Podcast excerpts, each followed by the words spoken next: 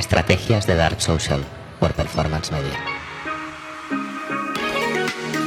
Bueno, ¿qué tal? Bienvenidos a todos de nuevo. Eh, martes, tres y media de la tarde, vamos a seguir hablando sobre estrategias de generación de demanda B2B utilizando Dark Social. Hoy quería hablar sobre eh, por qué Google Analytics no funciona cuando implementamos este tipo de estrategias. No quiero decir que Google Analytics en general no funcione, sino que en este tipo de estrategias, Google Analytics, en, las estrategias de generación de demanda, Google Analytics y cualquier software de atribución, no suelen funcionar muy bien. Bueno, no suelen. Es que veréis cómo voy a explicar hoy que es bastante incompatible una cosa con la otra.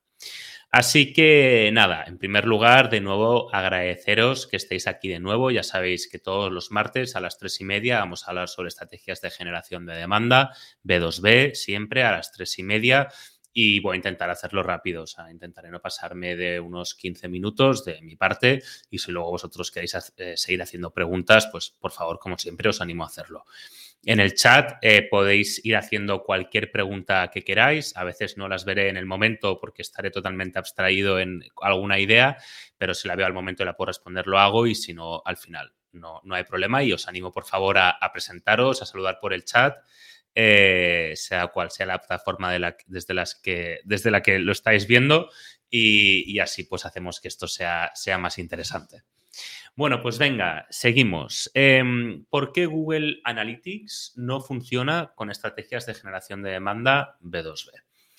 Bueno, para poder empezar, tengo que explicar antes dos cosas. La primera es, em, ¿qué es generación de demanda? O sea, normalmente siempre eh, eh, se habla de estrategia de generación de leads. Aquí estamos hablando de generación de demanda. Si hablamos sobre generación de leads, muy probablemente eh, Google Analytics y cualquier software de atribución, attribution software, funcionaría, pero en estos casos no. Es muy importante diferenciar que lo que voy a explicar hoy se circunscribe única y exclusivamente a estrategias de generación de demanda. Eh, la segunda idea que quería explicar es que efectivamente voy a estar hablando de Google Analytics, pero incluso lo podemos expandir a todo el universo del software de atribución, del attribution software. Es decir, la diferencia sería que Google Analytics últimamente, últimamente, perdón, únicamente nos daría las fuentes de nuestro tráfico y ese tipo de información. Cuando utilizamos eh, attribution software, lo que estamos intentando ver es, bueno, eh, eh, cada uno de los puntos de contacto que tiene ese tráfico con eh, contenidos y nuestra propia página web para poder llegar a entender luego cuando se ha generado una venta exactamente de dónde viene. ¿no? Entonces, lo que voy a explicar hoy, punto número uno, se circunscribe únicamente a generación de demanda y punto número dos, puede llegar a considerarse dentro del universo del attribution y Google Analytics, ¿ok? que de hecho Google Analytics ahora empieza a ofrecer eh, atribución. Entonces, dicho esto, ¿Cuál es el punto de partida? Bueno, pues que si utilizamos eh, software de atribución y otras formas de medir, em, nos vamos a estar equivocando en generación de demanda porque no representan la forma en que el comprador de hoy en día eh, descubre y acaba tomando la decisión de compra de tu servicio o de tu producto. Em, antes sí que podía tener mucho sentido. Cuando digo antes, me voy a referir probablemente antes del año 2020, aunque esto ya surgió probablemente ya haya surgido desde el año 2015, como decía, ya probablemente pues sí que podía funcionar porque la experiencia de compra, la forma, mejor dicho, en que nuestros compradores compraban era muy diferente. Estaban, los habíamos acostumbrado al performance marketing, eh, aquellas estrategias de marketing digital que están muy, eh, que tienen un funnel muy, muy, muy fijo. Por ejemplo, a mí algo que, siempre utilizo para, como, como, modelo y con el que yo mismo he trabajado es el modelo de Alan Deep, ¿no? Que es ese modelo de nueve pasos donde te dicen en nueve pasos, en una sola página, puedes hablar sobre una estrategia de marketing, ¿no? Y para mí, en la parte de marketing digital, de performance marketing, Alan Deep lo representa muy bien, esos nueve pasos, de los cuales hay seis que a mí me interesan mucho, que son identificar el target, identificar el mensaje, es decir, qué problema solución vamos a atacar, Punto número tres, a través de qué canales voy a atacar a mi target, en qué, en qué canales está mi target. Y punto número cuatro, qué lead magnet voy a utilizar, qué magnet voy a utilizar para generar leads, para en quinto lugar nutrir esos leads y en sexto lugar esos leads convertirlos a, mi equipo eh, a través de mi equipo de ventas de lead a eh, venta, ¿no? Entonces, como decía, antes del año 2015, incluso año 2018 o 20, si queremos afinar un poco, apurar un poco, ese tipo de funnel podía funcionar porque había muy poca competencia en el mercado, los CPMs eran muy bajos, a nivel de saturación de marcas el consumidor no estaba tan saturado, entonces podía llegar a tener cierta cabida, pero hoy en día se nos hace impensable que un magnet como descarga este ebook gratuito, apúntate a este webinar, etcétera, etcétera, etcétera, pueda funcionar para conseguir un lead que luego realmente tenga interés en, en meterse en una reunión con tu equipo de ventas eh, dos, acabe comprando, tres, esté en momento de compra, cuatro, sea el decision maker, nos estamos dando cuenta que la subida de costes del marketing digital eh, y la bajada de interés por ese tipo de estrategias hace que este tipo de estrategias estén totalmente obsoletas y que por tanto un modelo eh, o una estrategia, una estrategia a través de la cual estamos utilizando attribution software, pues ya no sea ya no sea replicable, porque ya no tenemos un lead magnet, ya no tenemos incluso una, una demo a través de tu equipo de ventas como lo podíamos tener hoy en día. El proceso de compra es mucho más complejo. Es un proceso de compra, como digo siempre, en el cual una vez tu comprador ha identificado una necesidad, lo primero que hace es investigar, comenzar a investigar, se mete en Google, se mete en YouTube, se mete en Spotify y empieza un proceso de descubrimiento por sí mismo sobre tus productos y tus servicios y los de la competencia. Intentar identificar en qué punto, en qué puntos esos compradores te, están descubriendo y están tomando decisiones es muy difícil, porque tú no puedes saber si un podcast o incluso un live como este te está generando tráfico de calidad o no. Y, es muy fácil saber por qué, porque no es ni el negocio de Spotify ni el de LinkedIn darte ese tipo de datos, ni el de YouTube, por ejemplo. Entonces, el, tipo de herramientas que podemos haber estado usando hasta ahora, como Google Analytics, directamente no tienen sentido. Ahora mismo nos estamos dando cuenta que si preguntamos cómo nos han conocido, muchísimas veces nos estamos dando cuenta que los principales puntos de contacto son la comunidad, el boca a boca, social media, eh, podcast y solamente el 6% es SEO. ¿Y cómo sabemos esto? Porque nosotros en performance estamos haciendo cosas que hoy en día no se están haciendo, la mayoría de marketers no hacen y se deberían hacer. Estoy seguro que si vas a muchísimas páginas de Google Analytics, y no tienen por qué ser las tuyas, ¿eh? siempre lo digo, hablo en términos generales, te vas a dar cuenta de que el 70% del tráfico te sale como directo u orgánico. Claro, si solamente tomas esos datos como referencia, desde mi punto de vista, puedes llegar a cabo, puedes llevar a tomar decisiones erróneas. Nosotros lo que hemos hecho es, em, con nuestros clientes, nos olvidamos de Google Analytics, de Attribution Software, nos olvidamos de todo esto y lo que hacemos siempre es en los formularios preguntamos cómo nos has conocido. El, el drop down, el, el, listado típico, esto lo decía en el último directo, de hecho, donde se pregunta Em, eh, ¿Dónde nos has conocido? Entonces tienes el típico desplegable, ¿no? Que te sale Facebook, LinkedIn, prensa, un amigo, otros.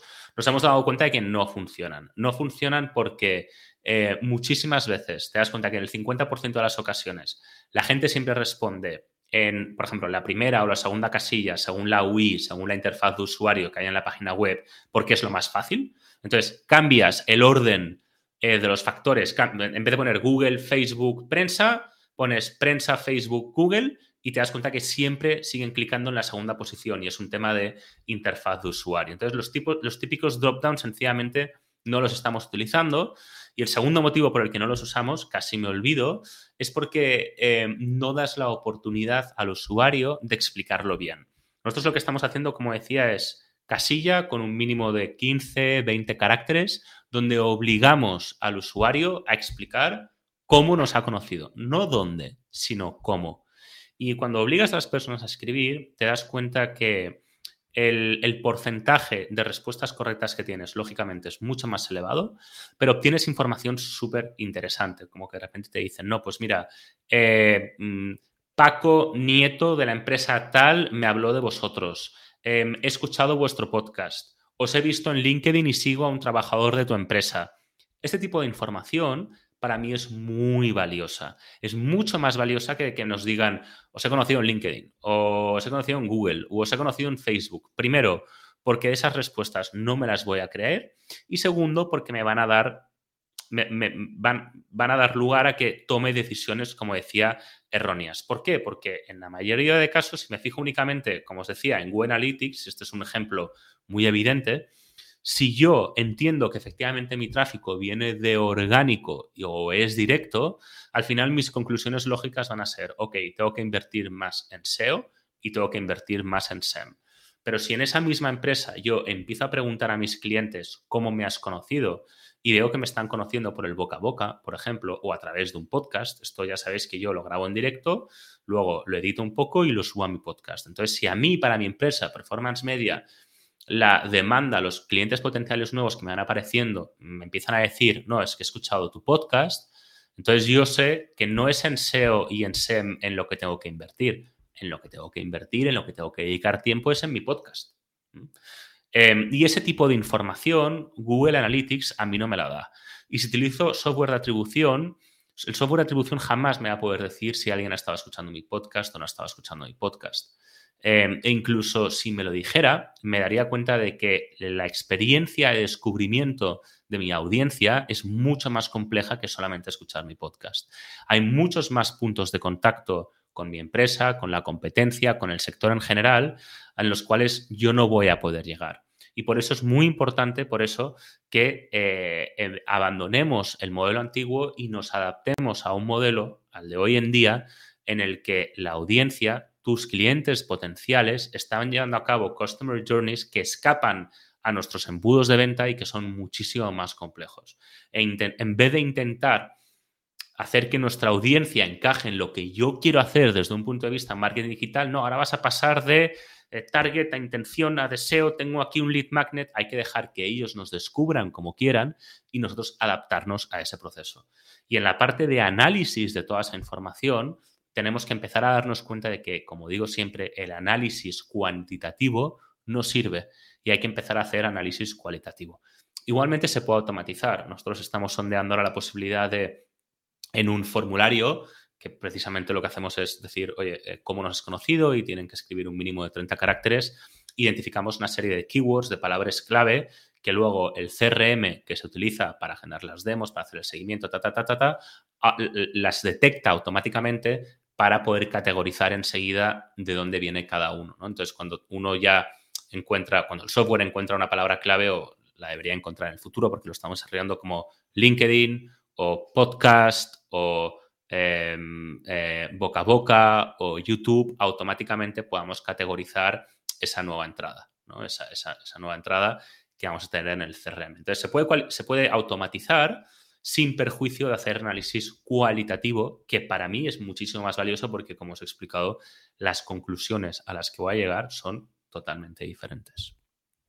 Entonces, si quieres comprobar esto, si está sucediendo en tu empresa o en la de un cliente, para mí hay una forma muy sencilla de hacerlo y es eh, coger los datos que te está dando Google Analytics, eh, ver si efectivamente se cumple la regla del 70%, que el 70% del tráfico venga de eh, orgánico y directo. Em, y si no es así, pues evaluarlo para ver si igualmente esa información puede ser fiable o no. Y en segundo lugar, coger los últimos 5, 10 clientes que tenga tu empresa, en el entorno B2B, a lo mejor 10 en el último año puede ser muchísimo, a lo mejor no, coger, llamarles directamente y preguntarles, oye, ¿tú cómo nos conociste? Si hay la confianza suficiente para verlo o incluso hablar con el equipo de ventas o la persona que está haciendo ventas para intentar cotejar esa información. Lógicamente, cuanto más al final del embudo, o sea, si, si puedes hablar con el cliente directamente, pues, pues muchísimo, muchísimo mejor. Si tienes que hacer una encuesta, lo que sea. Porque muchas veces nosotros lo que nos damos cuenta es que la información que estamos generando en Google Analytics no es la misma eh, que encontramos cuando escalamos un poco en, la realidad.